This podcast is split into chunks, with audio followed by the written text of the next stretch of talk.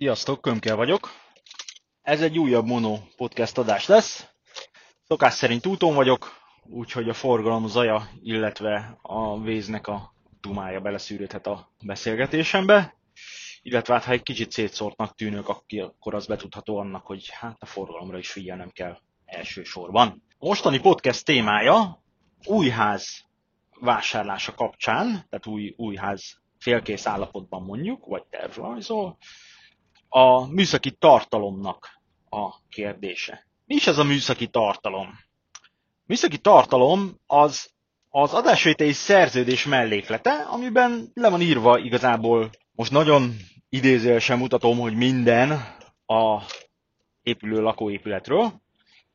Tehát, hogy miből készül, milyen szigetelési vastagságokkal, milyen fűtési rendszerrel és egyebekkel. Tehát ez egy nagyon-nagyon fontos része az egésznek, és ezt nagyon át kell nézni, mielőtt leszerződik az ember. Kaptam két különböző embertől ugyanarra az ingatlanra egy tervdokumentációt és műszaki tartalmat, rettenetesen sok ellentmondás volt benne. Tehát ha tőlem kérdezik, hogy, illetve hát felkérnek egy új ház nézésre, most teljesen mindegy, hogy, hogy még el se kezdték építeni, vagy félkész állapotban van, vagy esetleg kész állapotban van, mindig el szoktam kérni az építési dokumentációt, legalábbis ami engem érdekel. Alaprajz, metszetek rétegrendekkel, és műszaki leírások. Tehát a statikai műszaki leírás, építész műszaki leírás, gépészeti és elektromos műszaki leírás. Ezeket így összenézem, összefésülöm, és hát mondanom sem kell, hogy rettenetesen sok ellentmondás van a különböző szakági dokumentációk között.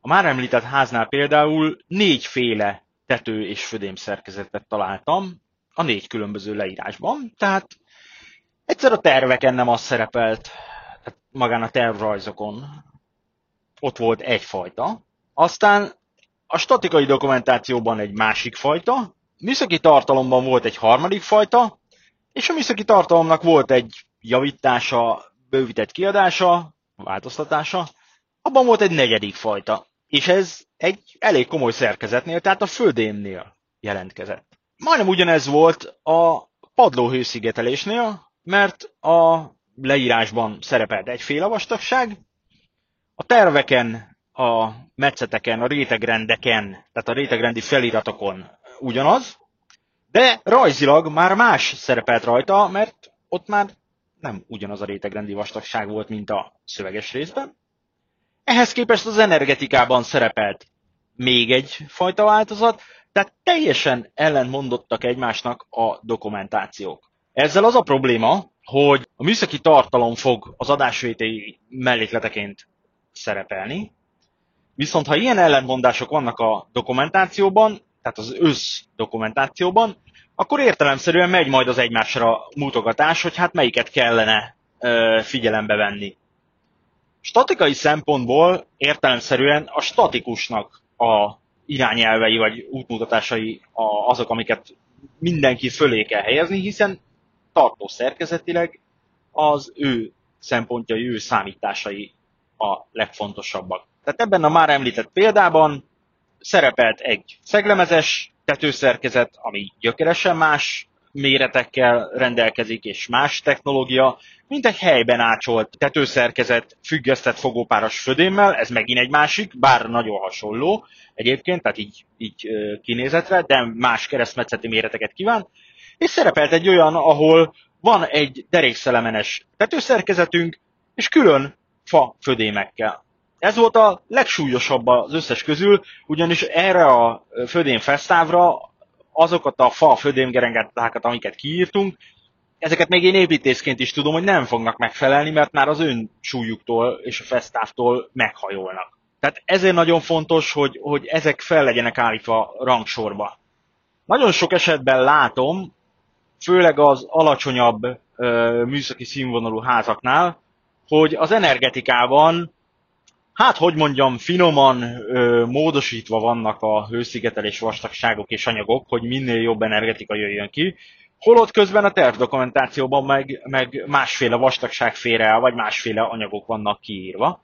Tehát itt azért van egy kis hamisítás. és akkor ehhez képest a műszaki tartalomban valahol a kettő között áll meg a, áll meg a dolog. Legritkább esetben van benne természetesen a vastagabb szigetelési vastagság. Nagyon sok esetben találkozom azzal, hogy a falak, tehát külső falak, azok vakolva vannak leírva a műszaki leírásban és mindenhol, viszont a műszaki tartalomban már belülről gipszkartonozás van leírva.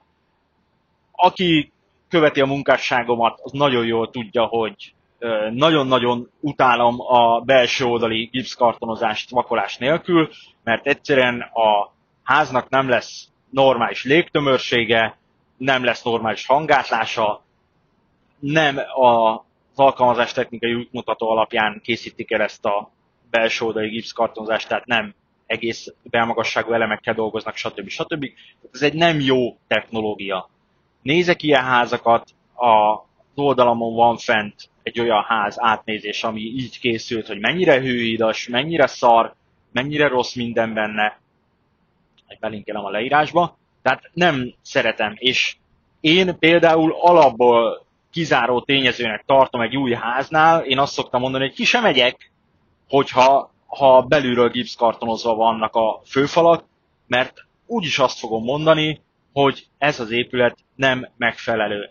És nem csak emiatt, hanem aki ezzel a belső oldali gipszkartonozással dolgozik vakolatlan falra, az más hülyeségekre is képes, tehát ott az épületben nagyon-nagyon sok minden mást is fogok találni. A belső válaszfalaknál szintén nagyon sok ellenmondás szokott lenni, mert míg a terveken és a építészműszaki leírásban mondjuk sima kerámia válaszfal téglák szerepelnek, két oldali vakolattal, addig már sokszor ebben a műszaki tartalomban már itongfalak vannak, csak lettelve, hálózva, ami megint csak műszakilag nem ugyanaz, se hangátlásba, se egyebekbe, de nagyon ilyen apró szavaknak nagyon hangsúlyos jelentése van. Például, ha álmennyezet készül, műszaki tartalomban simán bele van írva, hogy gipszkarton álmennyezet. Igen ám, csak hogy műszakilag ezeknek a álmennyezeteknek helységenként külön kell készülnie.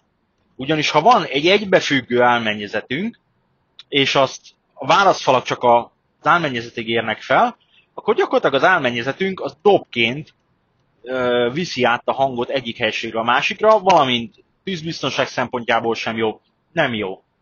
El kell készülni a gipszkart a válaszfalaknak, teljesen mindegy milyen anyagból, mármint ebből a szempontból mindegy milyen anyagból, annak kiékelve kell lennie a födémhez, és helységenként külön álmennyezet kell, hogy készüljön. További ilyen apró jelek vagy apró szavak, hogy ha fafödém van fölötte, akkor bizony tűzgátló gipszkartonból kell lennie a kartonozásnak, nem pedig szimpla gipszkartonból. Át szoktam nézni, a, ahogy említettem, az elektromos és gépészeti dokumentációt is. Itt a gépész dokumentációban még az szerepel esetleg, hogy indirekt tároló, hogy keringető ág, több fürdőszoba esetén, meg stb. Hát ez a műszaki tartalomban véletlenül eltűnik, és benne marad egy átfolyós kazán, keringető ágról már szó sincsen. Tehát komfort csökkentő és műszaki színvonalban olyan csökkentéseket hajtanak végre a leleményes kivitelezők, eladók, amik az ő számukra ha összességében nézzük, azért marad a zsebbe egy pár millió forint, viszont ezek utólag nagyon-nagyon nagy költséggel, vagy egyáltalán nem pótolhatók. Tehát például egy keringető ágat utólag már csak szinte a falon kívül tudsz ö, megoldani, és ha van két külön, pláne a két külön szinted van, de ha van két vagy három fürdőszobád, akkor bizony a, a, azt a 10-15 folyóméternyi pangóvizet a csőből, azt ki kell engedned, mire odaér a meleg víz, ha nincs keringető ág és a keringető ág betétele egyébként összességében mondjuk egy 20-30 ezer forintos tétel.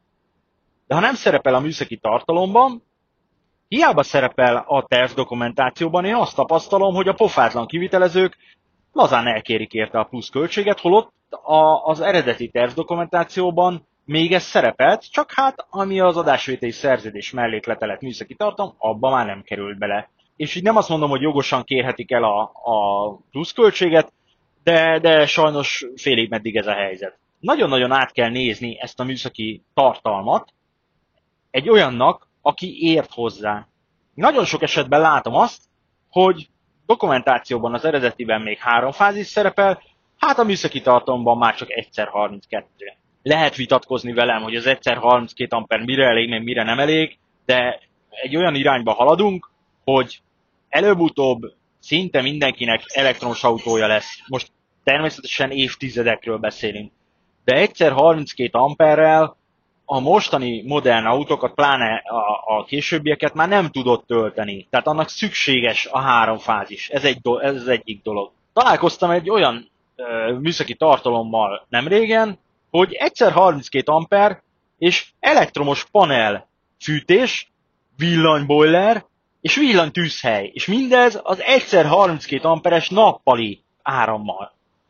Na most ehhez csapjál hozzá még egy mosógépet, egy szállítógépet, de már önmagában az, hogyha megy a 8 darab nobopanel, meg ö, elkezdesz főzni, meg esetleg bekapcsol a villanybollered, kész, vége, elfogyott a 32 amper. Ehhez érteni kell, és ezt nem az ügyvédet fogja átnézni, mert az ügyvéded maximum a eredeti dokumentáció és a műszaki tartalom közötti ellenmondásokra hívja fel a figyelmet. A műszaki tartalom az már egy, egy áralkú része. Ugyanis ha te ahhoz képest mást kérsz, az, az vagy emeli az árat, vagy jobb esetben csökkenti az árat. Tehát például te ragaszkodsz egy hőszivattyúhoz, most ilyen dokumentációval is találkoztam, hogy a hirdetésben az szerepelt, hogy elektromos fűtés napelemmel, opció hőszivattyús fűtés távfizetéssel. És mondtam a vevőjelölteknek, hogy ez még a napelemes mizéria előtt volt, tehát a mostani napelemes mizéria előtt,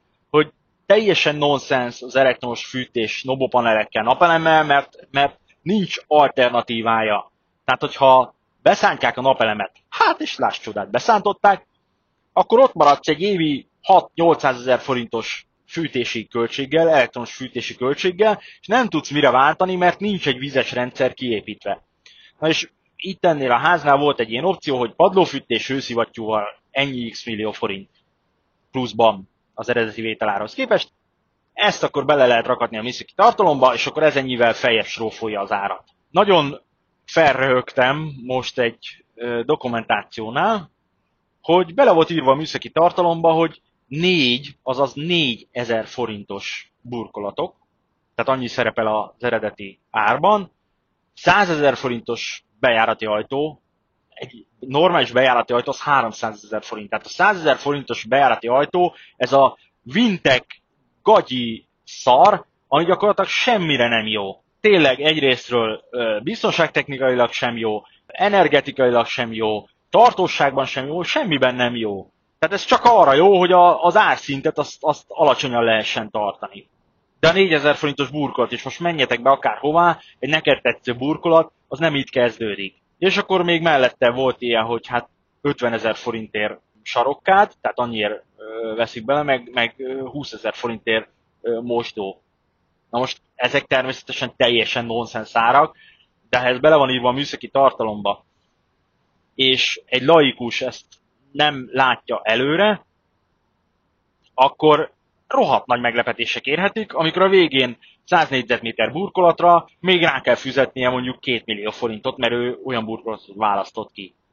Vagy, és még a bejárati ajtót kicserélteti normálisra, és a szanitereket, meg egyebeket, és már is ott van, hogy amit ő kinézett, hú de rohadt jó áru újépítési ingatlan, az a végén ugyanannyiba fog kerülni, mint az, ami alapvetően igényesen volt meghirdetve, de egy emeltebb árszínvonalon. Ami még ilyen ö, vicces volt szintén ennél a háznál, hogy azt írták, hogy 40 ezer forintos beltéri ajtók. Na most 40 ezer forintért egy ilyen barkácsáruházas fa mázatlan ajtót fogsz kapni. Sajnos ott tartunk, hogy egy normális beltéri ajtó közel 100 ezer forint, illetve hát most már, amitől azért én is megfeküdtem, 160-180 ezer forint egy normális beltéri ajtó, aminek van, tehát ami nem papírbetétes és van értékelhető hangátlása, normális kilincs, normális kinézet, stb. stb. Másik új ház építés, amit hirdetnek 80 millióért, ugyanabban a településen, tehát találsz 65 ér, ezek az okai, mert műszaki színvonalban sokkal, de sokkal lejjebb vannak ezek az ingatlanok. És lehet azt mondani, hogy lehet így is élni meg minden, rendben van, csak ez tényleg a Uber gagyi kategória. Tehát van, amit el lehet engedni, mert el lehet engedni, azt lehet mondani, hogy jó, élek 4000 forintos burkolattal, aztán majd kicserélem a laminát parkettát idővel, ha lesz pénzem, igen, ez működhet. Beépítek most olyan mosdót, ami, ami, amit éppen megengedhetek magamnak, és akkor majd idővel kicserélem, vagy beltéri ajtókat is majd idővel cserélgetek, oké. Okay. De egy bejárati ajtót, egy fűtési rendszert, egy belső vakolatra hallottam már ilyet, hogy másfél millióval kértek volna többet, hogyha vakolva van a fal a belső ragasztott gipszkarton helyett. És mondtam, hogy hát akkor felejtsük el az ingatlant, mert ez így nem igaz. Tehát ilyenekben, ami tényleg műszakilag elengedhetetlen, ilyenekben nem szabad engedni. Hallottam azt is már ilyen eladó kivitelezőtől, hogy hát az egyszer 32 ampert az bármikor lehet bővíteni, később háromszor 16-ra vagy 3x20-ra. Nem, ez nem igaz. Tehát a 3x20 amper az eleve háromfázisos villanyórát kíván, és végig fogja a áramszolgáltató vésetni a vadonatúj leszínezett homlokzatot ahhoz, hogy kicserélje három fázisra a jelenlegi egy fázist. És rendben van, hogy most 4-500 ezer forinttal kerül többe, ha egyáltalán egyébként lehetséges, de akkor is meg kell most csináltatni. A műszaki tartalom egy nagyon-nagyon fontos része az adásvételi szerződésnek, mert azt fogod tudni bevasolni a eladón, a kivitelezőn, és pontosítani kell ezeket. És nekem az a tapasztalatom az elmúlt évek alapján, hogy hülye biztosra kell megírni azt a rohadt műszaki tartalmat. Bele kell írni azt, hogy helységenként gipszkarton álmennyezetet kérünk, hogy lábazaton a hőszigetelésnél megvan a kötelező 30 centi felhajtott vízszigetelés, nem fagyálló szerkezeteknél, hogy kent vízszigetelés készül a fürdőszobákban, a kád és a csempe mögött, illetve a kád, a kád és az zuhanyzó mögött, illetve teljes padlófelületen. Tehát ilyen alap dolgokat bele kell írni, ami egyébként műszakilag elő van írva, tehát jogszabályokban és műszaki irányelvekben, műszaki szabványokban elő van írva, de nagyon sok esetben nem tartják be, és össze-vissza hivatkoznak minden szarra. Ha ez a műszaki tartalom össze van így fésülve és le van írva, én azt szoktam csinálni, küldje el a műszaki tartalmat, küldje el a dokumentációt, én az alapján csinálok egy olyan műszaki tartalmat, amiben ezek szerepelnek, ez oda van, el van küldve a kivitelező eladónak, ha ezt hajlandó aláírni, akkor mehet a dolog. Sajnos sok esetben, amikor meglátják ezt a hát kibővített műszaki tartalmat, amit hangsúlyozom, nem szerepel benne más, mint a terv dokumentációkban, tehát nem növelem meg a hőszigetelés vastagságát azokhoz képest meg egyebek, csak beleírom azokat a műszaki irányelveket, amik egyébként is kötelezőek lennének, csak ők szépen ezt így megsporolgatják. Tehát beleírom ezeket a műszaki irányelveket, és összefésülöm a dokumentációban lévő dolgokat. És amikor ez így sok esetben le van téve egy olyan kivitelező elé, aki megpróbálja átbaszni a megrendelőket eleve, tehát erre játszik, akkor azt fogja mondani, hogy hát, hát oké, okay, ezt így, de akkor ez plusz 5 millió. Nem basszus, nem kértünk semmi többet, tehát ami többet kértünk az oké, okay, de nem kértünk semmi többet műszakilag, csak össze lett korrektül fésülve a műszaki tartalom. Tehát azt várjuk el, ami egy normális kivitelezés esetén alap dolog lenne. Tehát ha ezt nem hajlandó aláírni a kivitelező, akkor lépni kell tovább. Ilyen egyszerű a dolog. És ezek már kiderülnek az elején. Valamint, hát bele szoktam írni, hogy ebbe a műszaki tartalomba, hogy a megrendelő részéről a kivitelezés ellenőrzése az megengedett. Tehát az ő megbizotja bemehet a, a, az építkezésre bármikor, és észrevételezheti a dolgokat. És akkor itt, itt szokott az lenni, hogy ez vagy én vagyok, vagy más, műszaki ellenőr, vagy, vagy nem műszaki ellenőr. Ezt nem fejtem ki most bővebben. Van egy kivitelezés ellenőrzése című cikkem, amiben részletesen ki van fejtve, hogy én mit vállalok, illetve miben különbözik a műszaki ellenőr igazságügyi szakértő tőlem. Ezt is belinkelem itt a podcastbe, olvass el, akit érdekel.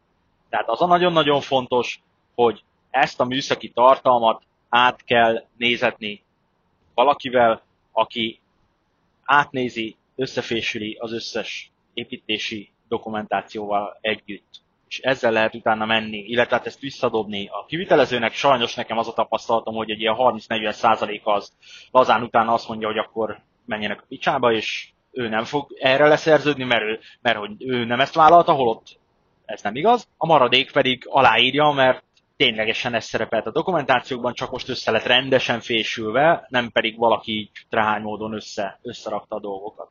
Óvatosan tehát az új ingatlanok vásárlásával, ez lett volna a mostani Monopodcast. Sziasztok!